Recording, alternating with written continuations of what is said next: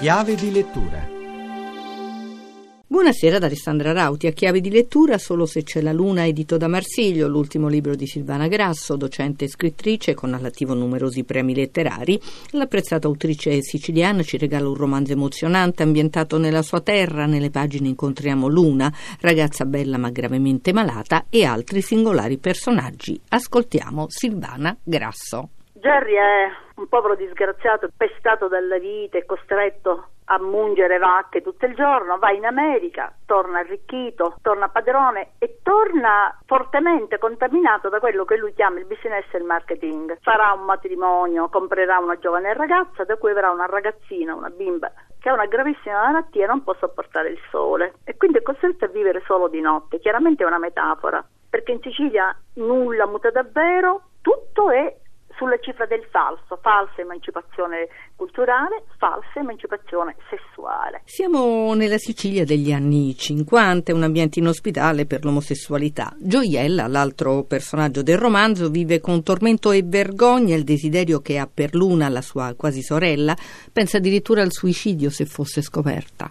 Ripeto che tutto in Sicilia vive sulla cifra del falso, anche io, nel senso che io non ho voluto fare una storia omosessuale e di natura sociologica, non ho nessun interesse, io volevo raccontare in maniera misterica, sensuale, l'abbrivo, il tormento, volevo raccontare il tremito e il tremore, seguendo tra l'altro la grande maestra della poesia greca che è Saffo, volevo raccontare tutto quello che non diventerà amplesso, tutto quello che non sarà contaminato dalla lebbra di un amplesso e i suoi malumori. Che rapporto ha con i luoghi e i personaggi del potere politico in Sicilia? Lei nell'isola è un personaggio per questa sua bellicosa e lavica sicilianità che diventa occasione per la sua scrittura. Guardi, il potere politico in Sicilia mi ama come uno sciame di mosche può amare il moschicida, l'insetticida.